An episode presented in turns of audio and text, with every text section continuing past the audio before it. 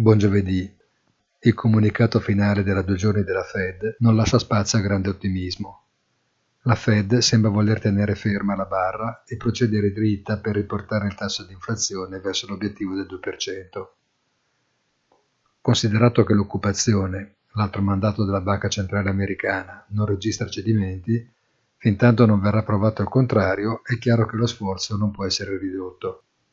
C'è una guerra che non aiuta e tra due settimane mal contate delle elezioni di midterm che potrebbero mettere in seria difficoltà l'amministrazione Biden.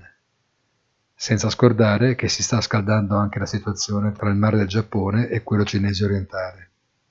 Su Wall Street si registra l'ennesimo cambio di rotta, senza alcun stupore per chi abbia qualche esperienza di mercato.